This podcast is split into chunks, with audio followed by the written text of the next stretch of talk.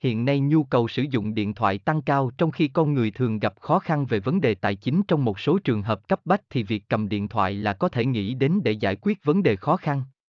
Hãy cùng việc Moni tìm hiểu về dịch vụ cầm điện thoại này nhé. 1.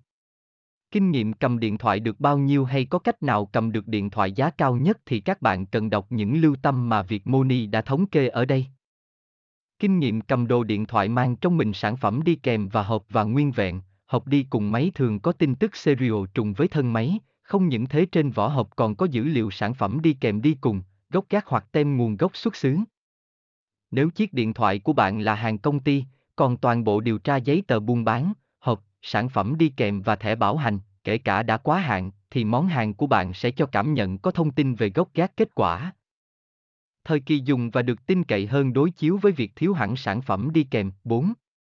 Chỗ nào cầm điện thoại giá cao, chuyện này còn tùy vào từng hàng quán cầm đồ, họ có thể có cách áp giá chiếc điện thoại của bạn khác hay và tùy thuộc vào từng thời khắc bằng những cảm quan của mỗi chủ vừa cầm đồ, còn riêng ở việc Moni, bây giờ bọn tôi có chuỗi ra giá riêng của bản thân.